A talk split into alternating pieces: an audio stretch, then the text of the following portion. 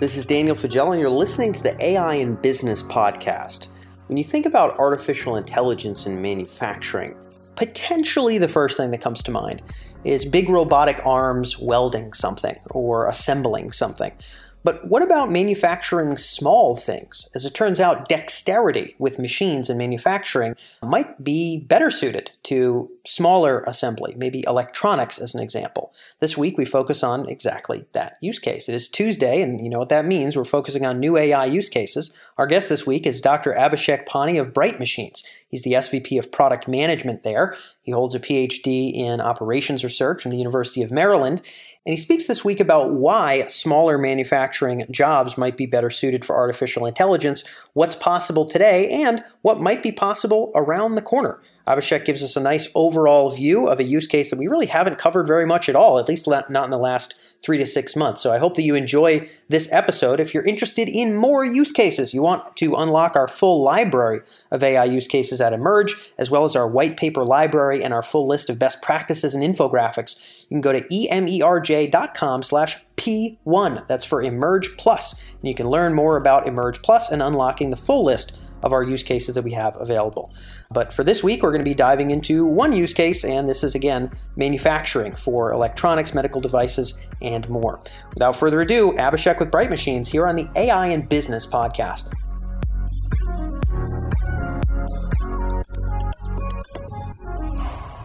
So, Abhishek, I know that assembly and inspection and manufacturing is the name of the game at, at Bright Machines, and the bulk of your work there. I wanted to put in context what that process looks like now. You know, what, what is assembly when we think about something like electronics or medical devices, and why is it such an important part of, of manufacturing today? Sure. So, uh, if you look at the assembly process, there actually is a fair bit of automation in what would be the front part of the process. But you hear about these uh, millions of people involved in manufacturing. So, what part of the process are the human beings actually solving? And that's typically the back end of the process, which is putting things together, doing inspection, putting some screws in, uh, a memory chip in. Those kind of activities is uh, where human beings are involved, and so there is a there are a lot of uh, human beings doing these back end activities. And over the last two to three decades, the strategy of manufacturing efficiency has been around moving the back end of the operations to countries which have uh, lower costs. And uh, as we know, these days, due to various reasons, changing demographics, trade policies, COVID, other uncertainties, you want to manufacture closer to the consumer, and the consumer preferences are also changing. So, what needs to happen is if you want to have the ability to manufacture products in a shorter duration you need to have automation and you need to have systems that can work uh, across the globe and the ability to move your production facilities across the globe and that's where automation fits in and that's where actually bright machines we are trying to solve those classes of problems Got it. So we'll just we'll just kind of frame up the problem and the process as it is now. What I really love to do in these use case episodes, those of you who are longtime listeners will be aware of this um, is we, we like to talk about you know what's the process look and feel like today, and then what's the process look and feel like in terms of where AI fits into the the edges and starts to to add value. You know, I'm imagining in my head Abhishek not being you know full time in the manufacturing space. You know, we've got you know a press that'll make the actual plastic bits. We've got you know some other shipment of all the little metal bits that we're going to need, and maybe some of the initial conjoining of the bigger pieces can kind of happen upstream in some big automated robotic process or just flow of materials. But then it comes down to putting together the little pieces, making sure the thing actually works, you know, inspecting and make sure it's not dinged or damaged in any major way, that it really is you know, I imagine kind of a conveyor belt. Again, this is this is a, a, novice's imagination, but some kind of a conveyor belt with with the different pieces that I'm working with in my part of the workflow as a as a worker. And my job is to connect these two things. And and the items slides down, and you know, I'm doing my little piece, and then it moves down to the next person, and they're doing their little piece. For example, is this is this often what it looks like to get electronics made, to get medical devices made, other things that need to be assembled? Yeah, I, I think you have described it very well. That is pretty much the base process obviously will be variations on that depending on how many units you want to produce how fast you want to produce and there will be specific systems to deal with inherent variability in your components in the processes and so forth but what you described is actually the current process. And in that current process human beings are on one part of the process which is closer to uh, final assembly than on the initial part of the process which as you described is much more uh, automated or you have components already available in a shape or form which need to be assembled at a later stage Got it. Okay. So this is what it looks like now. And we can talk a little bit about where AI fits into the mix. I imagine that there have been automation efforts to try to do some of this because it would seem to me, Abhishek, like the, the more that we can get done really reliably, really quickly, and without needing human hands, human attention, maybe even human margins of error, uh, the better. So I imagine companies are working on how can we have less pieces so that things fit together easier and and we can you know build it more quickly. And, and then there's probably another phase where we have some automation of you know can we get a machine to maybe handle some of the initial screws or the initial bolts, the initial connection or conjoining of pieces or whatnot. But of course, where you folks are trying to take it is is to a very granular level of, of almost kind of putting finishing touches on things. Can you walk us through what it looks like to apply machine learning and computer vision to this very dexterous task? Because this is just the kind of thing that I think many of us who are aware of the limitations of robotics know to be very, very hard. Sure. Uh, I think uh, automation obviously exists, has existed for quite some time. Uh, before we get into how we are solving the problem, it's important to understand the limitation of automation, even if you choose to go down that path. So, the automation that typically exists in manufacturing is very custom. So, at some point, the manufacturer chooses to go with an automation solution, uh, there will be a custom design for that specific product that needs to be assembled and uh, the process of doing the design takes time. It is not flexible to handle variants uh, of the product or new product classes. It is sequential in the sense you first need to design then you need to order the hardware then you program the robots then you test it and it takes months uh, sometimes even more than a year to get an automation solution in place. Now what is the issue there? If you do that for one specific product for one specific place in the world, your ability to replicate that or move that is going to be extremely difficult. Uh, plus, you cannot deal with uh, variations in your supply chain and your product class. So, what is AI actually good at if you take a step back? Uh, if you have zero variance, you should go with deterministic approaches. But when you have variability, you need AI solutions. And that's the approach we are taking, where can we actually embed a lot of the logic in software? And when i say software it is leveraging machine learning computer vision uh, it is leveraging the robotics and associated drivers in the cloud. Can we do that so that we are able to actually account for the variability and provide the flexibility that automation uh, requires. And that also helps drive a higher ROI through automation. So I don't need to think about depreciating my asset, automation asset in three to five years and then selling it for scrap. I can actually reuse and leverage a lot of the automation I did for uh, product A uh, in product B. And that's our central thesis. Yeah. Okay. Got it. Got it. So it's important. I guess this is useful and interesting, even just from a business model perspective. I guess the, the very rough AI analogy here, Abhishek, would be would be overfitting, right? If we uh, we build a very rigid, firm system for this exact size of screw, this exact size of you know plastic piece, what have you, then as soon as customer preferences change, or as soon as we need to create seven different versions, depending on different kinds of demand and different factors, now all of a sudden that whole asset, like you said, we might just need to scrap as as the product itself sort of evolves. So what you're talking about is is having something where we can adjust those little nuances and details to create different versions or even to, to edit or adjust the process without just kind of knocking to pieces this big ossified system built for a singular product. Exactly. And uh, the other part which I mentioned, and uh, there's a nuance there where the sequentiality of processes in building an automation solutions, if you can parallelize some of it through simulation, right? Leveraging AI and bridge, bridging the gap between the simulated world and the physical world. Again, using AI, you can shorten your uh, deployment time for automation drastically. And that is where the advances in computer vision, the advances on the hardware side are critical. So if you look at simulation versus real world deployment, except for automotive, where they do a lot of simulation and they will replicate that in the real world because the automation projects are worth hundreds of millions of dollars, if sometimes not billions, right? In many other cases, people don't use simulation as much because you just have to duplicate that effort. Why do you need to duplicate that effort? Because simulation, uh, you simulate the ideal state, there is inherent variability when you implement even the same robotic arm in two different projects, right? So, how do you bridge that gap? And that's where vision becomes critical, and that's where the advances on computer vision and machine learning are critical to bridge this gap where you do simulation and that is deployable on real production lines. And that's where you shorten your deployment time or you can do what if analysis optionality and all that even before you get the hardware in your hands. Yeah let's let's talk a bit about the simulation side of things. So we we had uh, danny lange on the the show not horrendously long ago from unity. Obviously you know one of the bigger players in the world and in sort of the simulation game. And uh, I'm tertiarily familiar with kind of the gaming space as well, although we don't interview many folks from there because, frankly, it's just not an industry I happen to care that much about.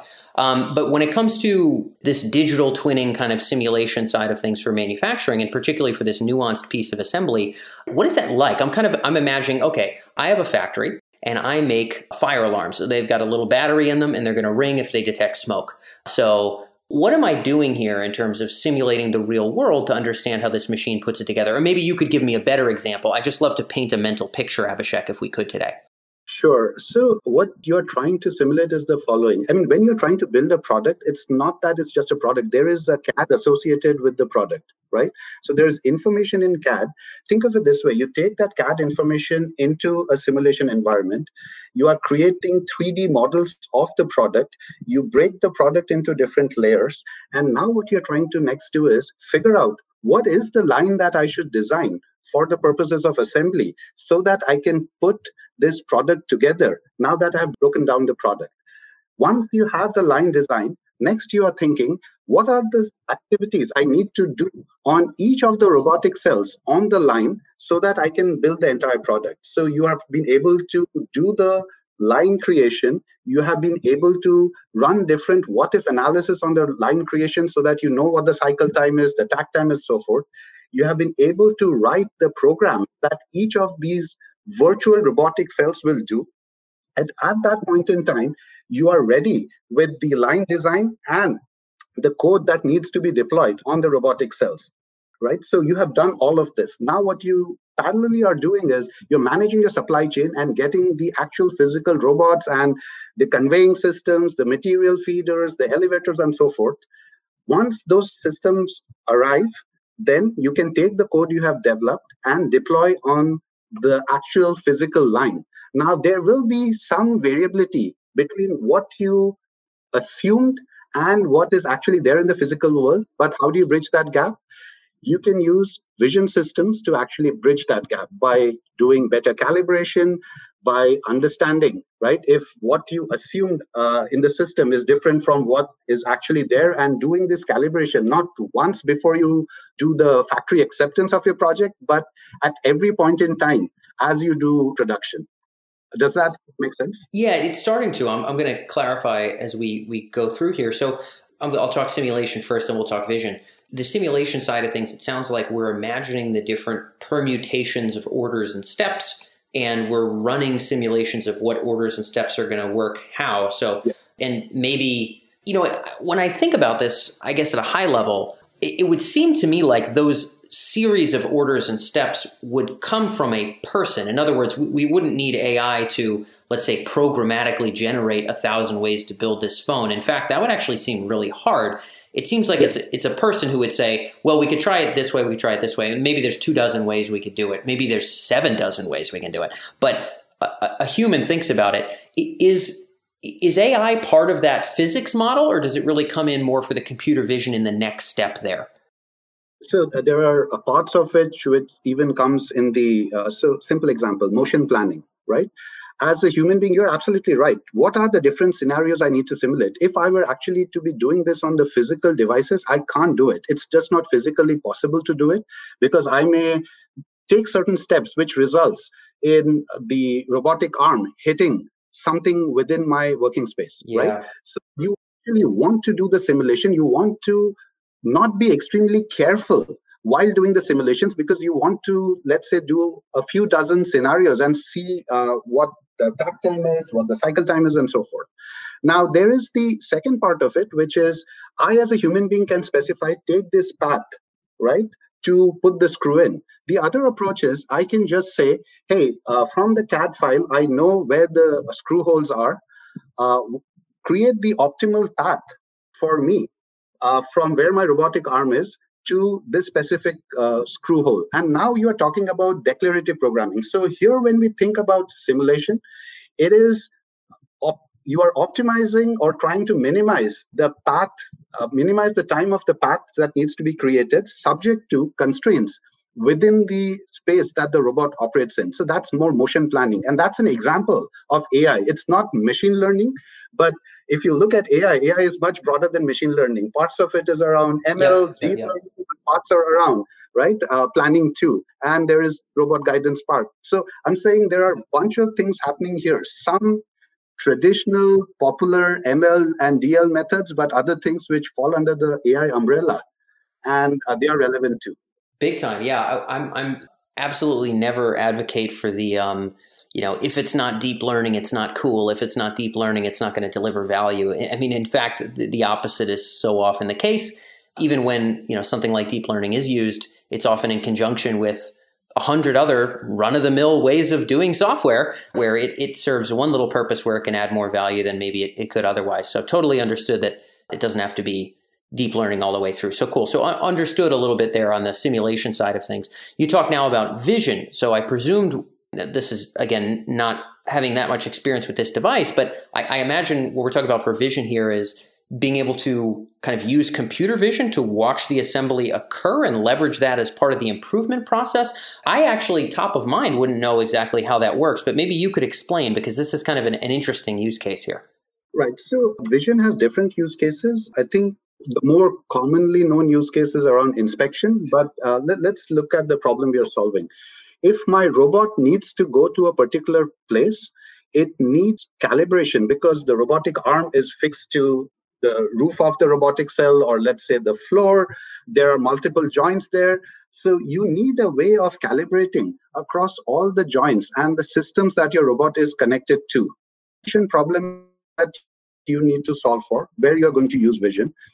You need to identify the objects that you are seeing or which you are trying to assemble. You need to understand the scene in which this object is there with other objects. You need to estimate the pose of the object itself if you need to handle it, right? And in case of uh, moving objects, say the robotic arm, for example, should pick that object. So determine pick points given the pose of the object, right? So all these things are going to be vision determined. So there are uh, beyond just the inspection related activities, whether or not a part is present, if not present, what should I do? If the part is present, I have assembled it, I'm checking the quality. All that is great. But you again have these tasks around calibration, uh, around just object detection, pose estimation, and so forth, which also you need to do, right? And this, if you do this right, it fundamentally changes the way you teach the robot. So rather than saying, go to uh, XYZ, X1, Y1, Z1, then go to X2, Y2, Z2, you can tell the robot in a declarative manner, I want you to do this, pick this object, put it in this not location but in this thing. So now you are you have made the process of teaching a robot far far simpler than what you typically see in automation platforms. This is definitely new for me in terms of what you're articulating for computer vision so i'll just clarify. The inspection one makes a ton of sense. I mean there's just oodles of examples. You just use computer vision it's like okay is the piece rusty? Yes or no? You know, yeah. is is the screw in place? Yes or no? I mean, these are basically solved computer vision problems, and this is not hard stuff. But but it's important, and it can add a lot of value. And I'm not downplaying it. I think there's great business models there, and it's it's something I understand. You're talking about using vision to identify pieces so that instructions can be done, so that something akin to put X piece here or add a Y screw here um, that it would know where that Y screw is in its little environment or something, or, or it would know what piece X is and, and where to place it on piece Y. From, from what I think you're saying, it's something something like that, but maybe you could um, make sure I'm on the right page, Abhishek. No, no, absolutely. I mean, rather than defining each step that the robot needs to take, you are declaring the activities, right, in a higher level construct or a higher level language. And that essentially shortens your code development time drastically, right? And you are using vision to understand the scene, to understand the objects, to understand the poses. So I think that's where, uh, for us, in the context of robotics, there is a lot of value for vision. And I talked about calibration. When you are doing things, especially at high degree of accuracy, your reference frames need to be aligned. You, you can't, uh, in physical world, uh, things move around. Uh, there is variability, and you can't just do your things at that level of precision if you don't have proper calibration throughout your robotic cell. Yeah. Okay. So does vision play a role in calibration? In other words, what I'm imagining is, and, and I love this distinction, Abhishek, because I think I try to just batter this down into, into our articles and into our interviews is that the physical world is just a monstrous challenge compared to the digital world in many ways when it comes to AI. Because, you know, on Amazon, I know exactly where my my uh, you know if i work at amazon.com i know what was added to the cart and taken out of the cart because it was a digital interaction but if I'm using computer vision in a supermarket, it's much, much, much, much, much more complicated to know when a physical item enters a physical cart. That's just that's a whole nother level of of challenge. And, and obviously, what you're saying is when we're manufacturing things, the screw is supposed to be placed in this spot so we can grab it and we can place it somewhere.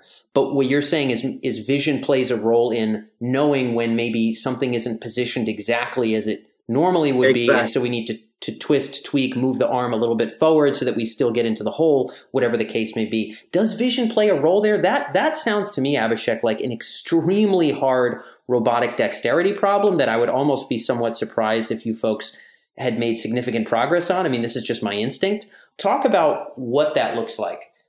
I don't think it's the. Uh, there is a separate dexterity problem on the end of arm. Uh, uh, we'll, we'll talk about that later. Okay. Here it is, and that's why you can't just have a software solution. When you are trying to do calibration right, you need some reference points which are stable relative to which you can calibrate. And that's why our belief of having this hardware coupled with software is critical. So I can't just say I'm developing a calibration pipeline and it should work in every situation. No, I need to have my robotic cells instrumented in a way that I can actually do the calibration right at any given point in time. So I think that's the nuance here. I mean, you're right. It's not a software problem, right? There is inherent variability, but you try to address that in a manner by controlling the reference points embedded within your hardware. Yep, got it. So yeah, like you said, if, if we're just programming if then scenarios in a into a machine, you know, move here, grab this. In, in the physical world, things are always going to have a little bit more variance, and we need to have computer vision sort of actually access reality uh, so that we can make sure you know like you said that calibration happens when we pick things up calibration happens when we insert things or whatever the case may be. And yeah that, that's geez that is tough. Last thing as we close out here abhishek. I, I want to ask this because i feel like there's a lot of business context here and we can end on this question is around this whole idea of kind of customization and manufacturing locally. Clearly, this is something that plays into your guys' business model. I'm not trying to do this to toot your horn, although obviously, you know, you guys have succeeded well enough to prove that it's a valuable use case. But just to understand those industry trends as to why those things are so useful. In other words, why is there more product variability? Why is local manufacturing more important? Is there something you can touch on, particularly with regards to, to the customization side that um, and, and why that is becoming more prominent or or just why you folks are you know it seems like it's something it's a wave that you're riding and, and i'd like to articulate that wave to the audience basically. So let's start with uh, first consumer preferences right? So if you look at consumer preferences now uh, one is the consumers themselves want certain degree of customizations for themselves. So you can take your consumer segment break it down into sub segments and there is an expectation that i'm not get, getting a baseline vanilla product there is certain customization i expect so that's part one. Second is the product life cycles themselves are shortening. I mean, if you look at the phones you used to buy 10 years ago versus now, there is a lot more changes that happen from a consumer just expectation standpoint.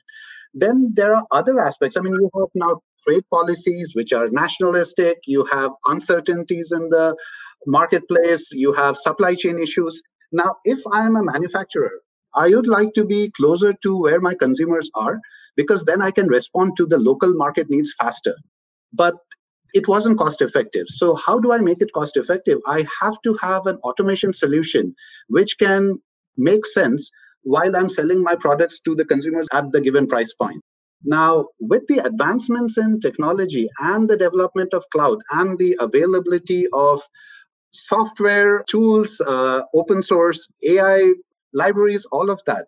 I mean, there all of that combined actually helps us solve this problem in a manner which is ROI positive, right? So it's not that you can't auto you couldn't have automated things in the past. You can automate everything is it ROI positive? And I think the confluence of these different trends, along with consumer expectations and geopolitical issues, that has uh, made it a lot more interesting for a solution like Bright Machines. Yeah, yeah. Good for you guys predicting the future of uh, American politics there as you started the business model. I'm sure you didn't, but certain facets there certainly playing in your favor. And hopefully for the audience, some of the context there around industries shifting will make it understood as to why this machine learning use case is becoming relevant. Bright Machines has raised an awful lot of money if you want to go on Google and check them out. Clearly, they're onto something here. And Abhishek, I appreciate you being able to break things down. Tell us a little bit about what's happening in manufacturing and make us all a little bit smarter today. So, thank you so much for joining us on the show. Thank you for having me over, Dan.